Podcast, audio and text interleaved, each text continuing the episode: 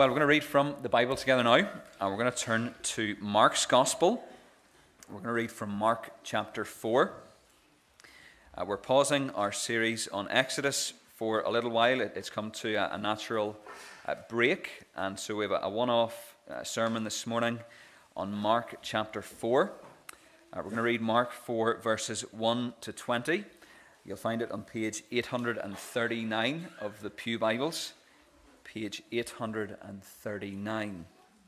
This is the, the famous parable of the sower, very well known parable that Jesus tells.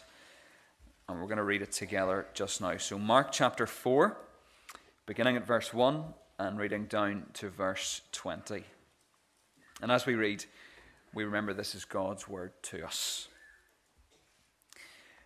Again, he began to teach beside the sea and a very large crowd gathered about him, so that he got into a boat and sat in it on the sea, and the whole crowd was beside the sea on the land. And he was teaching them many things in parables, and in his teaching he said to them, Listen, behold, a sower went out to sow, and as he sowed, some seed fell along the path, and the birds came and devoured it. Other seed fell on rocky ground, where it did not have much soil and immediately it sprang up, since it had no depth of soil. And when the sun rose, it was scorched, and since it had no root, it withered away. Other seed fell among thorns, and the thorns grew up and choked it, and it yielded no grain. And other seeds fell into good soil and produced grain, growing up and increasing and yielding thirtyfold and sixtyfold and a hundredfold. And he said, He who has ears to hear, let him hear. And when he was alone, those around him with the twelve asked him about the parables. And he said to them, To you has been given the secret of the kingdom of God. But for those outside, everything is in parables, so that they may indeed see but not perceive, and may indeed hear but not understand, lest they should turn and be forgiven. And he said to them, Do you not understand this parable? How then will you understand all the parables? The sower sows the word. And these are the ones along the path where the word is sown. When they hear, Satan immediately comes and takes away the word that is sown in them. And these are the ones, uh, the, these are the ones sown on rocky ground, the ones who, when they hear the word, immediately receive it with joy. And they have no root in themselves, but endure for a while. Then, when tribulation or persecution arises on account of the word, immediately they fall away.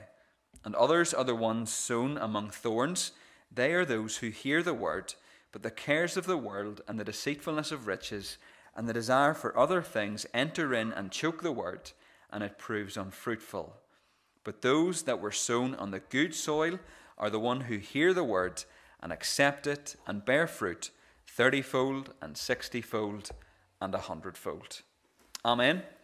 And we thank God for his word to us this morning. Well, let's take our Bibles and turn to Mark chapter 4. Uh, we're going to think about the parable that we read earlier in our service.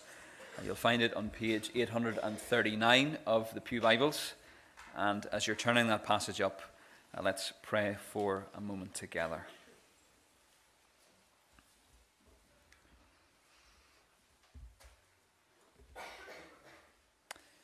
Father, just as we've prayed for farmers who will sow the seed. So we now pray for your word as it is sown in our hearts. We pray that you would come by your Spirit and that you would help us to be receptive to your word, that you would help us to block out distractions and to focus on what you say to us in the scriptures. Father, we thank you for your word.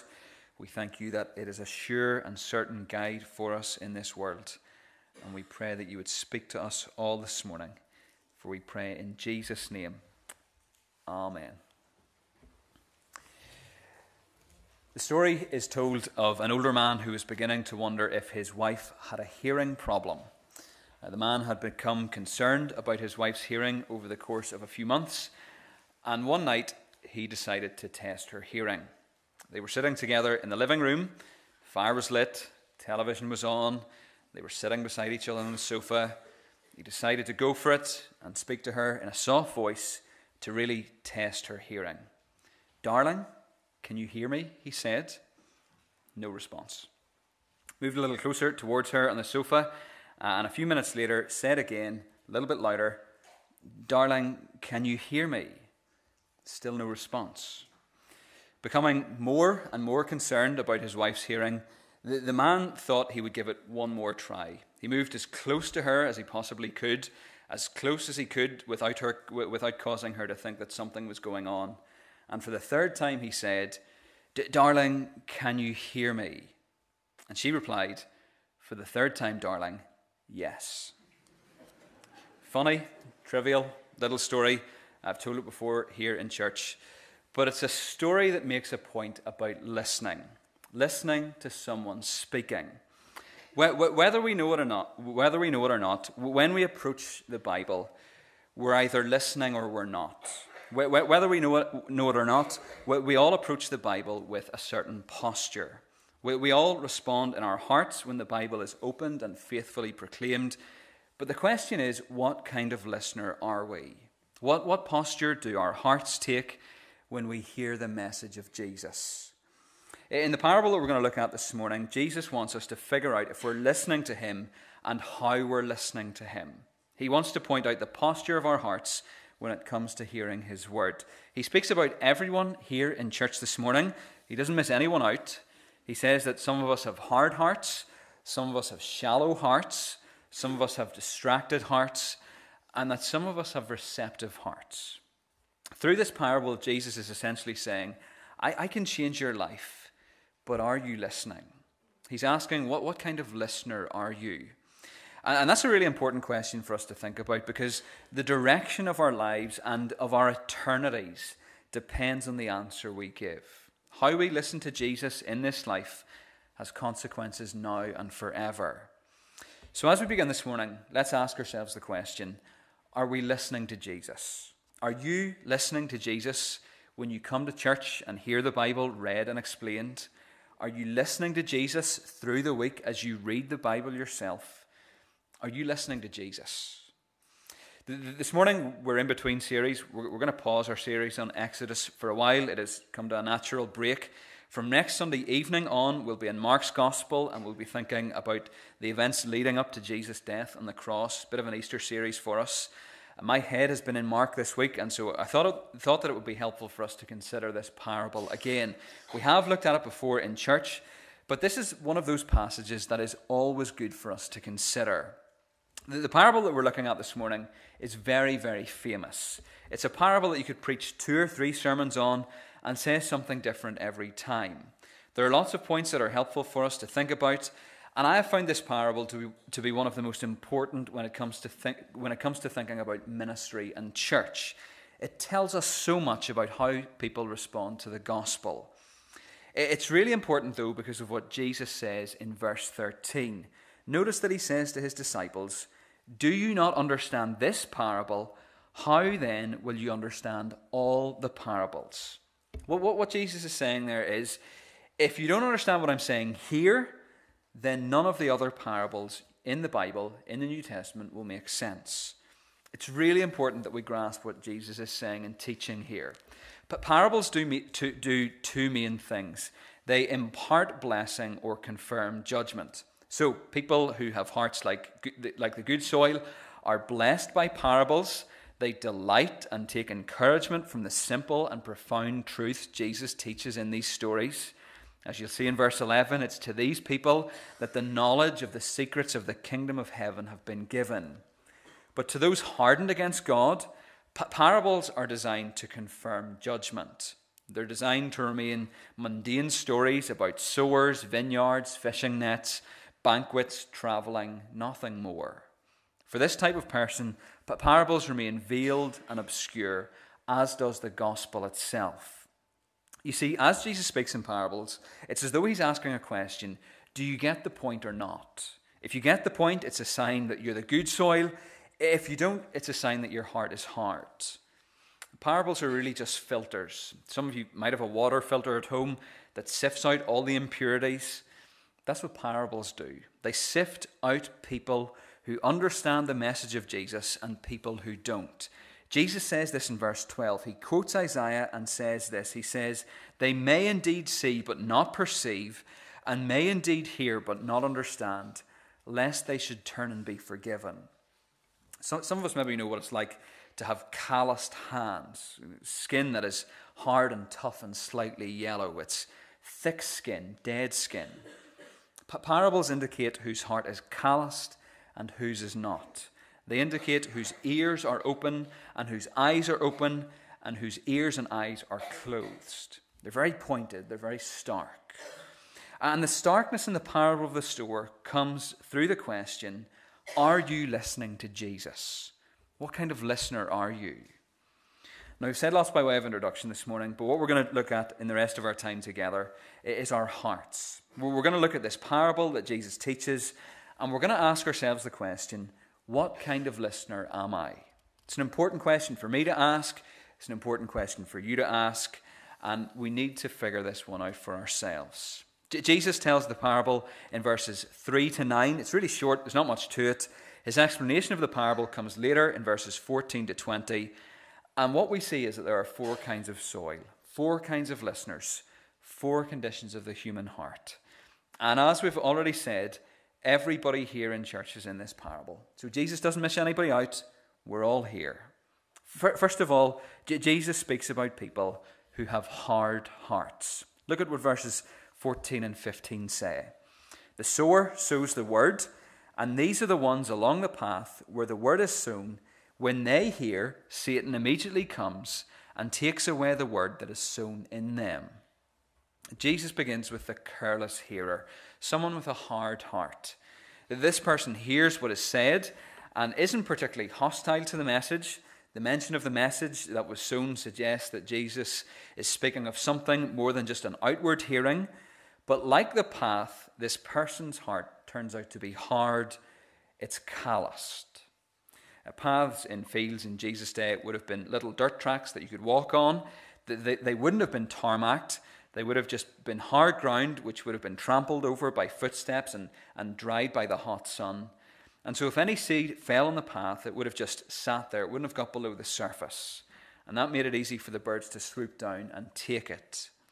J- Jesus is really saying that some people will hear the message of the kingdom, but will never really let it penetrate their hearts.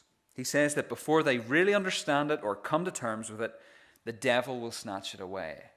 You see, there is somebody who doesn't want anybody to respond to King Jesus, and he is actively snatching people away. If you're observant, you'll have noticed that there are lots of different signs posted in car parks. We've got some signs in our car parks. D- directions, if you're in something like a forest park, instructions, if you're in a shop car park. Well, one sign that you see commonly in a variety of different car parks is one which says, Beware thieves operate in this area.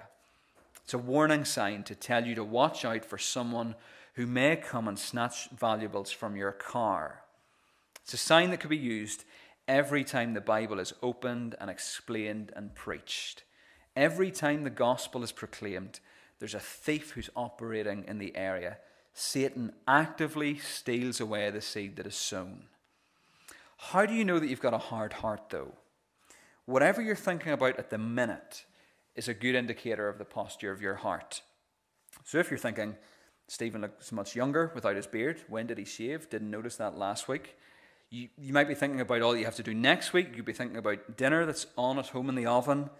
If you're thinking about any of those kinds of things, that's a sign that your heart is hard. I'm sure there are some of us like that here today. We know the gospel, we've heard it all before, but we just shrug and say, well, that's for them, but it's not for me. I'd rather just do my bit for God and then go home. Know, know, know that, if that if that's the posture of your heart, then a thief has come and stolen the word away.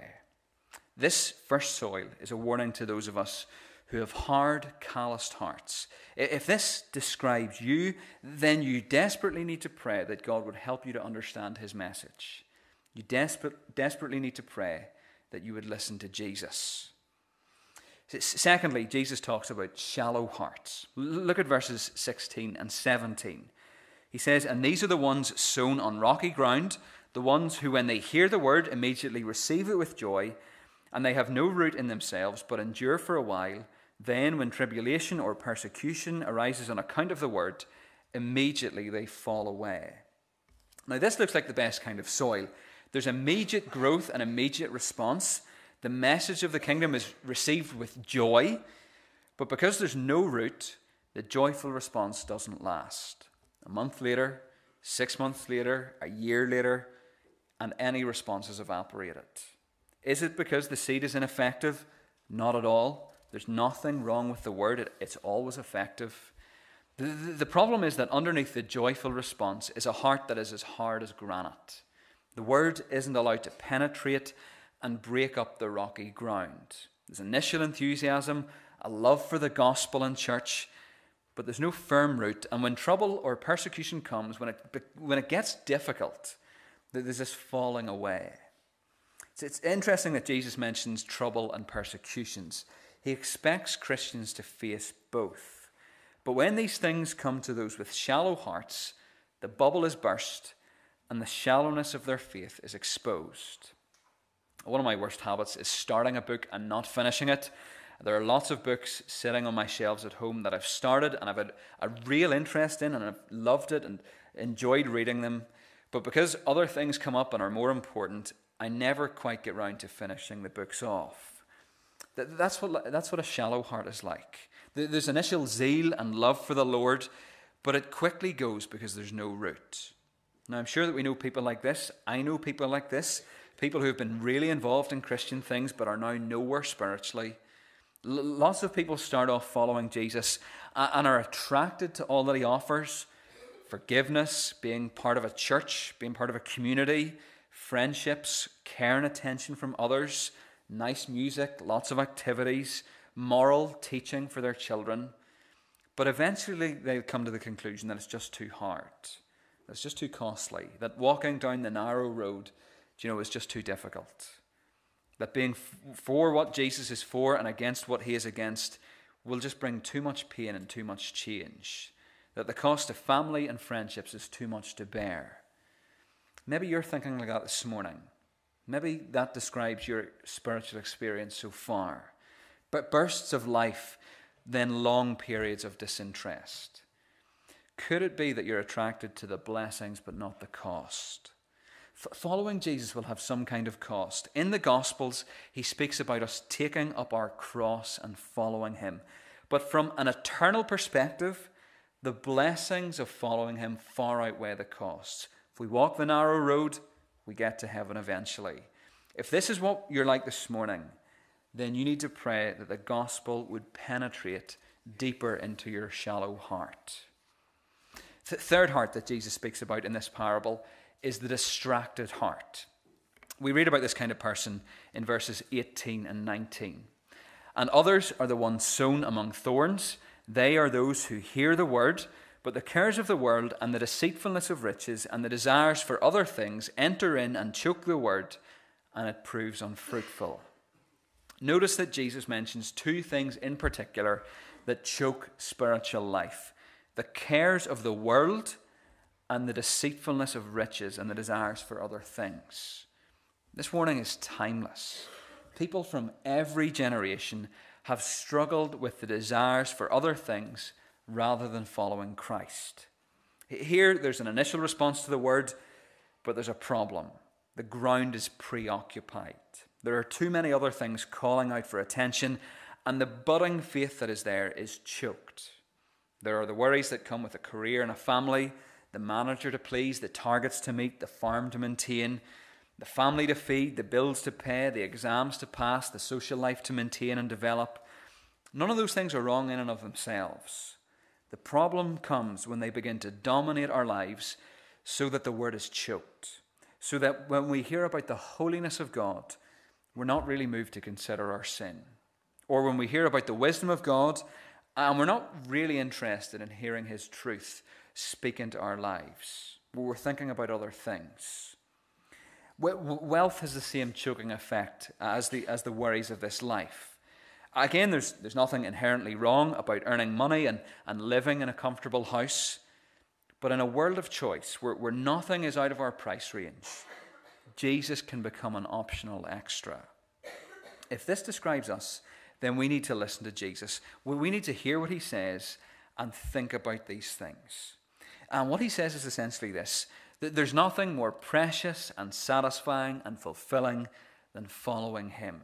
This world may offer lots, but it delivers little. In the Sermon on the Mount, Jesus says, Store up for yourselves treasures in heaven, where moth and rust do not destroy, and where thieves do not break in and steal. What he's saying there is that he wants us to make him our treasure. He wants us to invest in him and put our energies into following him. There's an example of someone with a thorny heart in the Bible itself. Demas was involved with ministry in ministry with Paul. He's listed as a fellow worker by Paul at the end of Philemon. But towards the end of his life, Paul writes a letter to Timothy, and this is what he says about Demas. He says, Demas, because he loved this world, has deserted me and gone to Thessalonica. Imagine that being your epilogue. That's Demas's epilogue in the Bible. Demas, because he loved this world, has deserted me and gone to Thessalonica. Paul explains that Demas has abandoned him and the gospel because of the deceitfulness of wealth. Because he loved this world, Demas threw it all away. His spiritual life was snuffed out because of his thorny heart.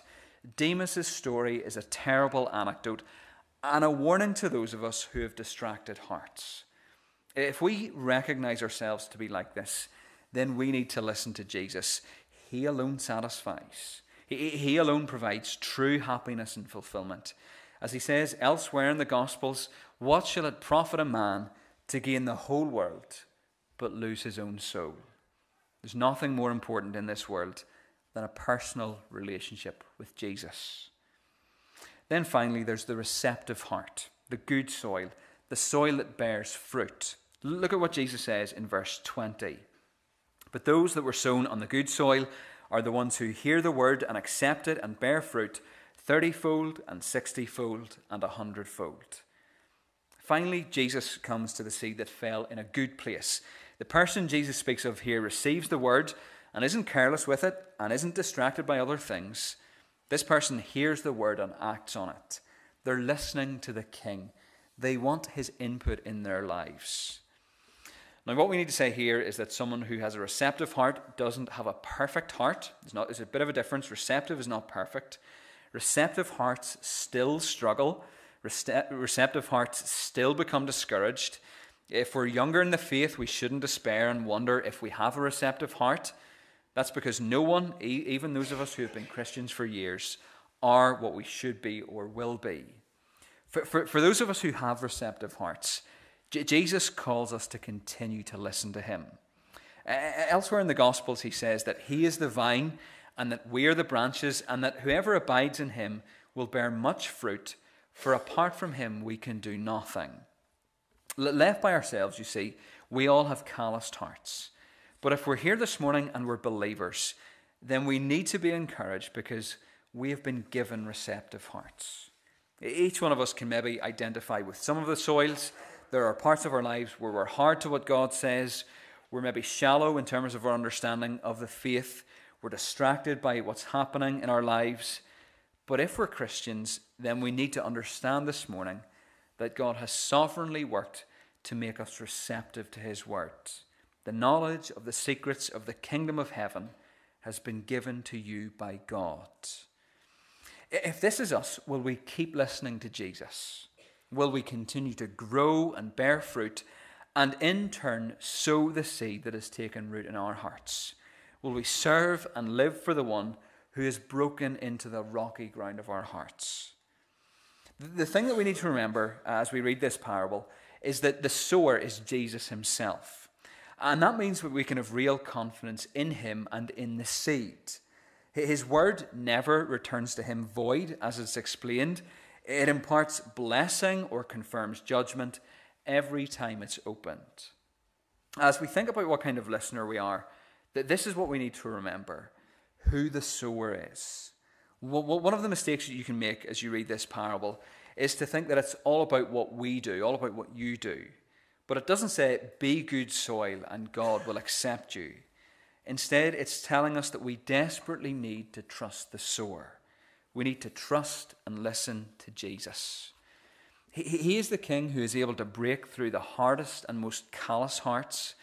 He, he is the Savior who is able to break through hard hearts, shallow hearts, distracted hearts, and make them fruitful.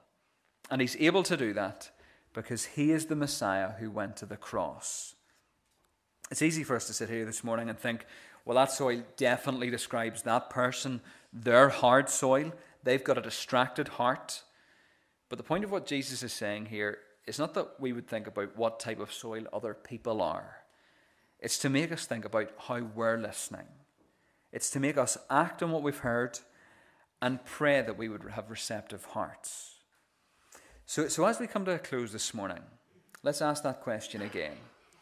Are you listening to Jesus? What kind of listener are you? The direction of your life and of your eternity depends on the answer you give. As you think about your response to the word this morning, what do you need to pray? That, that God would break through your hard heart, that God would, would make his gospel take deeper root in your heart, that God would help you to block out distractions, that God would continue to bless you and make you fruitful.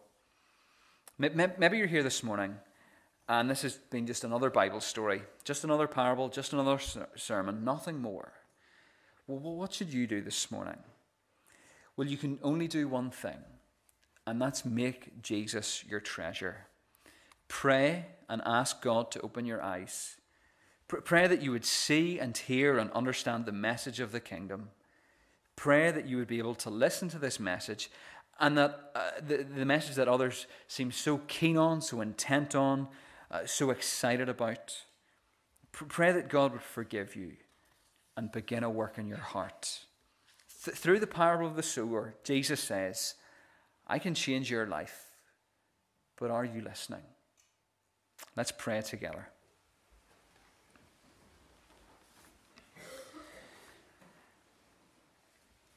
Father, we realize that this parable is like a filter for us.